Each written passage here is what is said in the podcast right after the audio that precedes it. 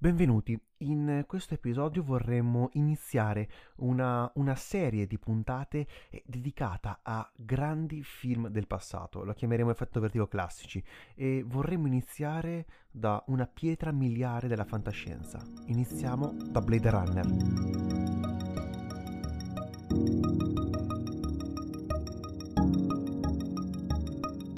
Blade Runner diretto dal regista britannico Ridley Scott, come detto, è pietra miliare della fantascienza e non potevamo non partire eh, alla ricerca dei grandi classici che hanno segnato la storia del cinema se non da questo film. Come si svolgeranno questi episodi? Molto importante, visto che sono grandi classici, film che tutti dovrebbero aver visto, eh, potrebbero scapparci degli spoiler qua e là. Eh, è normale, non li editeremo, ma li manterremo, proprio perché sono film che dovreste aver visto e vi consigliamo di recuperare. Detto questo, sarà una chiacchierata, non vorremmo fare troppa, ehm, non vorremmo tirare troppo per le lunghe, eh, ma sarà più che altro una normale discussione come, come facciamo sempre per qualsiasi, per qualsiasi, film di cui noi parliamo. Eh, ce ne sarebbe sicuramente da parlare per giorni, per anni, manuali di storia del cinema sono scritti su questi film e su questo film, su, questo film, su Blade Runner che come detto è importantissimo per il cinema e per la fantascienza. Partiamo però dalla trama. Trama in breve, un po' accennata perché potremmo raccontare tutto il film.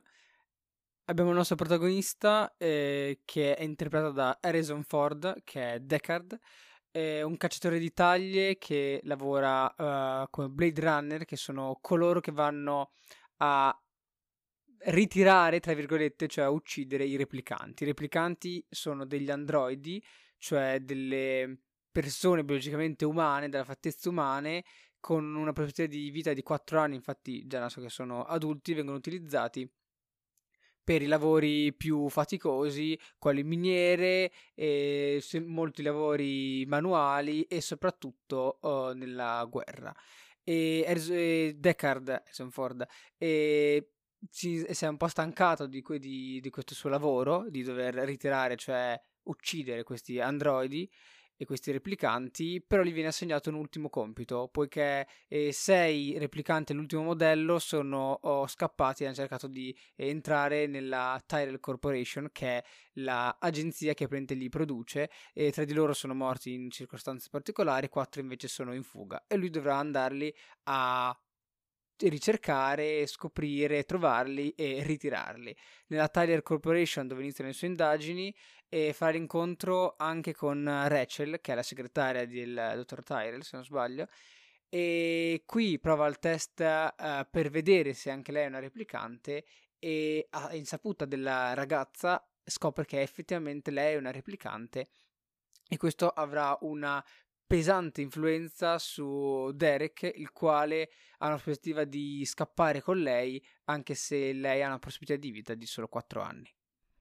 Partiamo però dalla produzione. Eh, un film così importante ha avuto una produzione incredibilmente travagliata, problemi di budget e ambizioni da parte di Ridley Scott che aveva girato, arrivato Alien, che è un altro grandissimo capolavoro della storia del cinema eh, mondiale e Ridley Scott inoltre è un regista molto burbero, difficile lavorare con Ridley Scott per la troupe, per, soprattutto per Harrison Ford, che era, era, molto in contrasto con il regista e lui stesso ha ammesso di non aver compreso il film se non eh, dopo tanti tanti anni e se non dopo aver visto l'effetto che ha fatto sulle, sulle persone e eh, sugli spettatori. Questa è una grossa particolarità di questo film perché quando è uscito nell'82 con la prima versione che hanno tagliare tanto per impedire che superasse eh, le due ore infatti è lungo 124 minuti che è la International Cut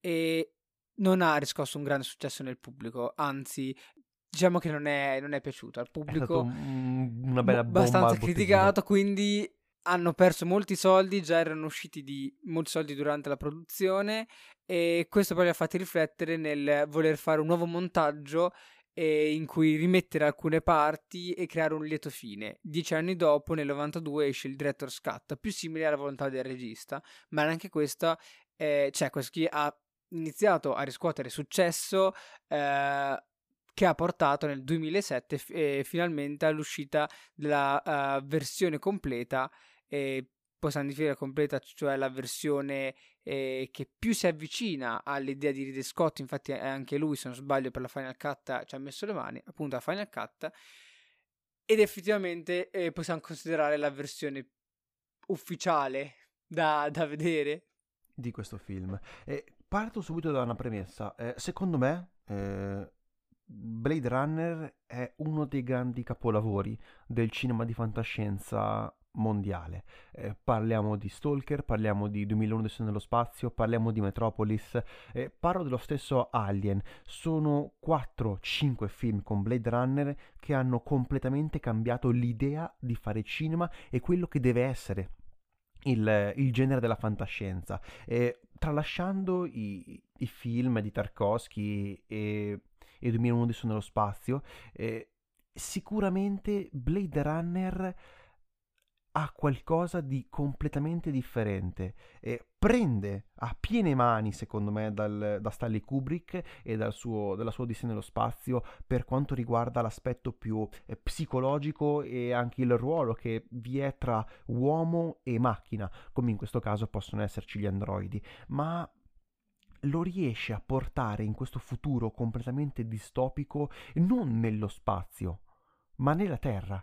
Eh, quello che riesce a fare, secondo me, Ridley Scott è trasformare eh, questo film non su un film, una, una mera storia di fantascienza, ma un, creare un dibattito su quello che deve essere il ruolo eh, delle macchine nella società e qual è il ruolo dell'umanità. Un dibattito che se ci pensiamo eh, diventerà nel futuro, eh, da lì in poi, diverrà sempre più frequente ed, ed importante.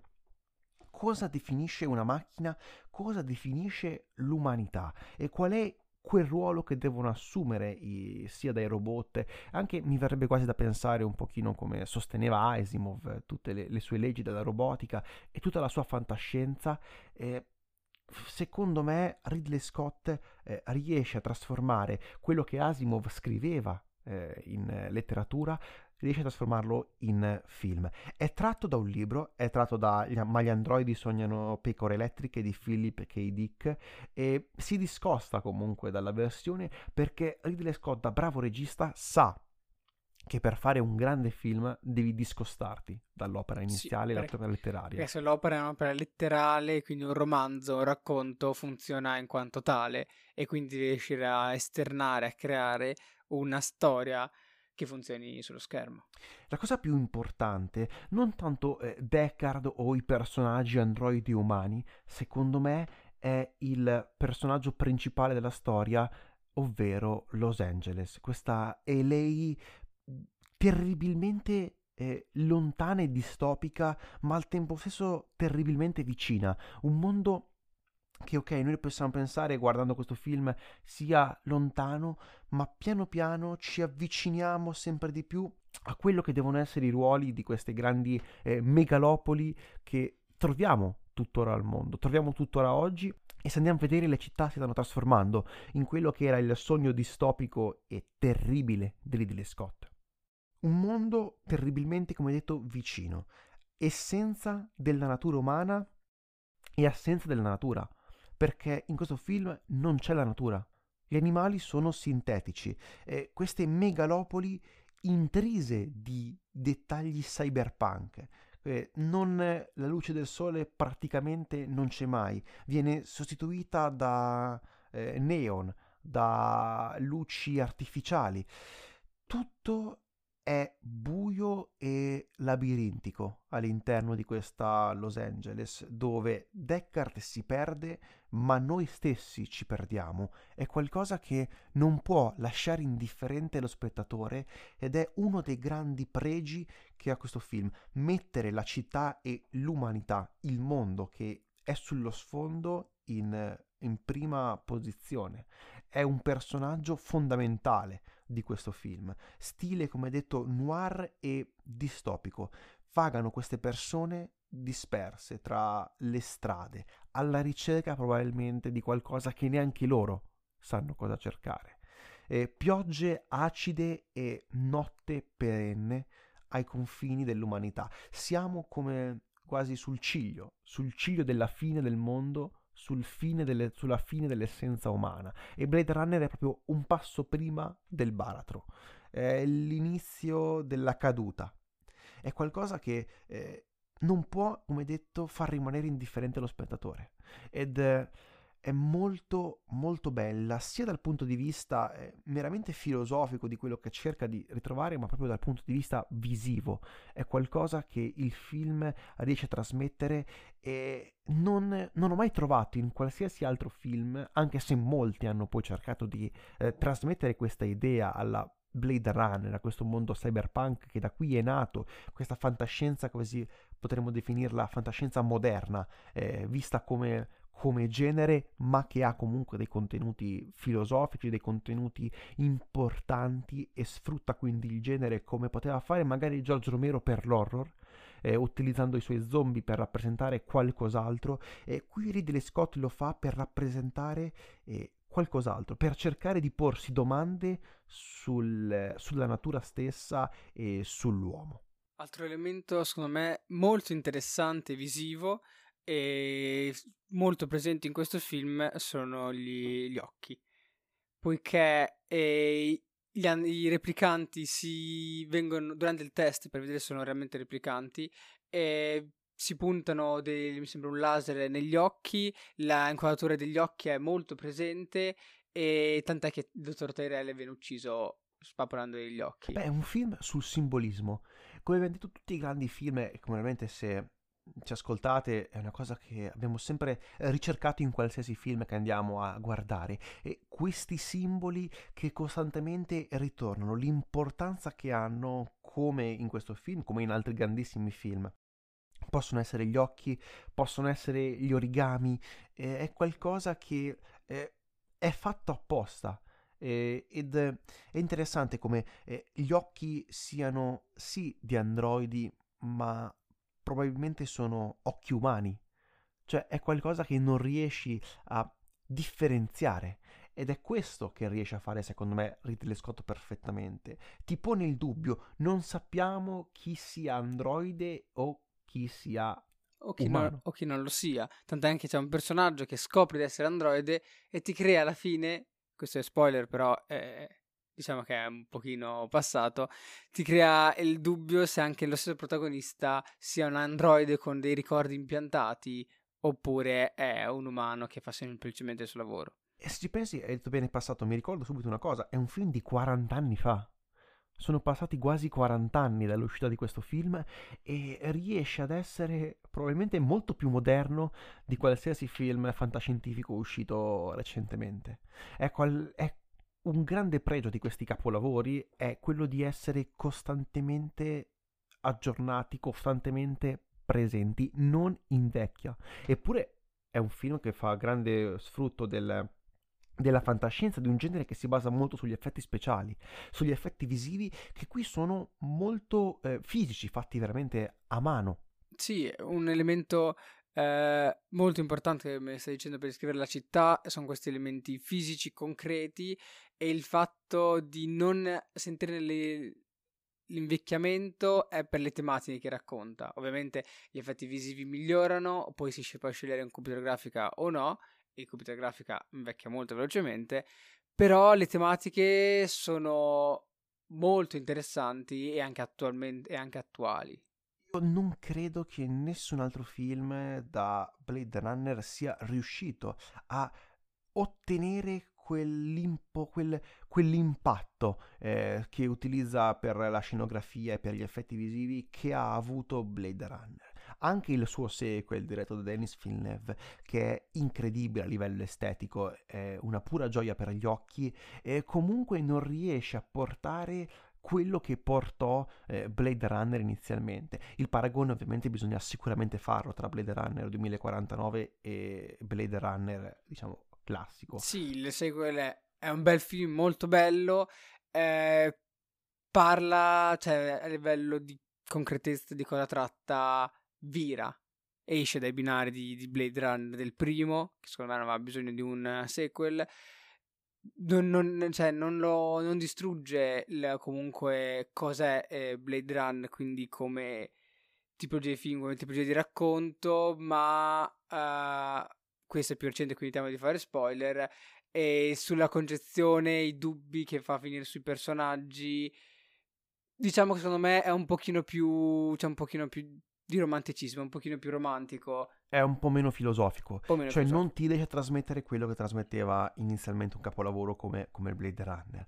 Altro ruolo importante secondo me è da rivestire la colonna sonora e dei Vangelis, effetti speciali e scenografie insieme a colonna sonora riescono a creare, come detto, questo, questo mondo, questo mondo nei quali personaggi come, come Decker eh, iniziano a vivere e in, diciamo perdersi all'interno de- del mondo. Personaggi come Decker. Eh, Decker è il personaggio principale, il protagonista interpretato da Harrison Ford, che è l'emblema del film, questa continua eh, ricerca tra l'essere umano e che cosa rappresenta cosa vuol dire essere umani, qual è la nostra differenziazione con eh, gli androidi, androidi che sicuramente non possono, diciamo, non, non rimanere in empatia con lo spettatore. Eh, noi non possiamo non provare qualcosa verso queste eh, figure che, ok,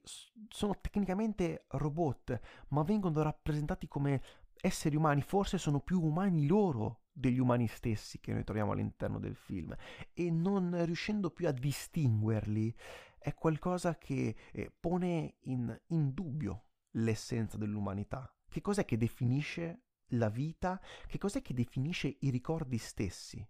Eh, ok, può essere la biologia che ce lo spiega, oppure c'è dell'altro. E questo è un grande pregio che ha questo film ed è probabilmente in, questa, in queste frasi è racchiusa l'intera essenza di quello che voleva trasmettere Ridley Scott e di quello che è rimasto del, del film di Ridley Scott, perché non è più solamente un film di fantascienza, è qualcosa di eh, differente, qualcosa che ha cambiato per sempre la storia del cinema.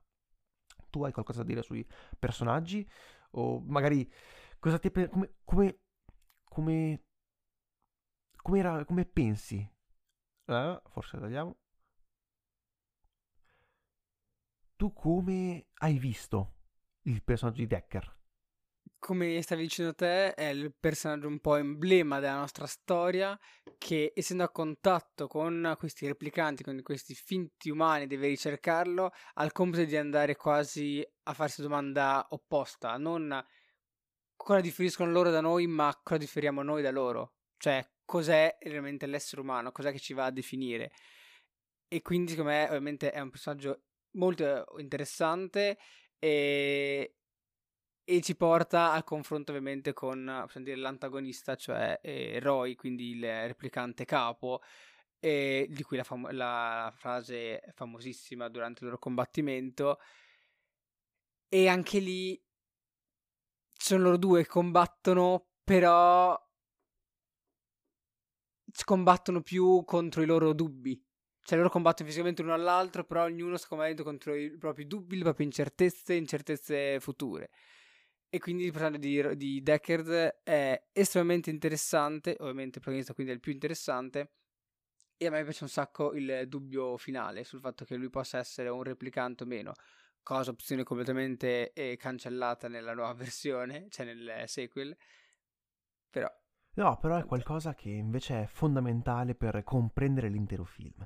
Io ne ho viste di cose che voi umani non potreste immaginarvi questa è la frase simbolo di Blade Runner, come detto, eh, che interpretato da Rutger Hauer pronuncia nel finale che alla fine ti fa capire quanto sia rimasto questo film, perché è qualcosa che viene spesso eh, utilizzato come proverbio per indicare eh, un, un, avvenimento straordinario.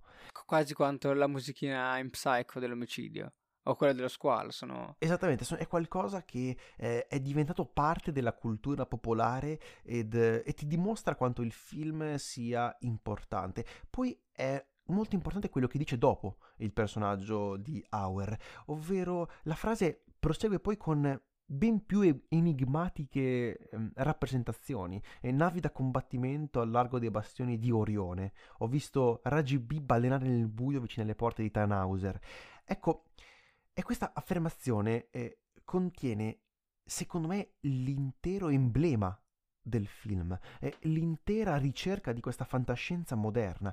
Eh, viene spiegata in queste, poche, in queste poche frasi tutto quello che deve essere il film, tutto quello che deve essere, secondo me, un film di fantascienza. Deve riuscire a essere quindi non solo film meramente di genere, come poteva essere a quell'epoca, pensiamoci, stiamo parlando di Star Wars 1982, parliamo delle cose di Star Wars, parliamo di Star Trek, parliamo di film di fantascienza fatti più per intrattenere. Arriva Blade Runner che è tutto tranne che un film di intrattenimento. Cioè, l'intrattenimento c'è, però in certi momenti, molti momenti passa totalmente in secondo piano. E presenta, secondo me, diversissime similitudini sicuramente con, con, Alien, perché non possiamo non citare anche questo grandissimo capolavoro di Ridley Scott. E è curioso vedere come eh, Ridley Scott sia un regista capace di fare film assolutamente incredibili, capolavori della storia del cinema, come può essere anche ad esempio Il Gladiatore, e al tempo stesso ogni tanto si dia a dei film terribilmente orribili. È una cosa che io apprezzo molto di questo regista, a lui piace semplicemente, secondo me, eh, girare, non gliene frega assolutamente nulla. E poi ti porta avanti con film come Blade Runner e riesce poi a eh, deluderti incredibilmente con eh, film abbastanza bruttini, come ad esempio All the Money in the World, uno degli ultimi film usciti, o, o, o Robin Hood, che sono film che non ho particolarmente apprezzato, diciamo. Ma grazie so- già solo per aver fatto Alien e Blade Runner deve essere secondo me ringraziato dall'intera umanità dall'intera storia del cinema. Tra l'altro Alien e Blade Runner è tipo il suo secondo e terzo film quindi è chiaro, eh, riuscire a partire così una, una, carriera sicuramente poni delle aspettative abbastanza elevate sulla tua, sulla, tua, sulla tua professione e che poi comunque riuscirà a portare attraverso ad esempio il gladiatore che non ritengo ora mi ucciderete, non ritengo a livello di Alien e Blade Runner, anche se ok è un bel film storico, ma non è secondo me uno dei migliori film sull'antica Roma, è comunque un ottimo film, come può essere anche ad esempio The Martian, sempre diretto da Ridley Scott, però quando lo guardi e pensi ok è il regista di Alien, è il regista di Blade Runner, ti aspetti sempre qualcosa di più dalla fantascienza di Ridley Scott, dove lui comunque si trova perfettamente a suo agio, l'abbiamo capito, riesce perfettamente eh, attraverso la, la sua visione a trasmettere qualcosa che non sia eh, solamente fantascienza, che non sia solamente intrattenimento. E in film come Alien e come Blade Runner riesce a farlo alla perfezione.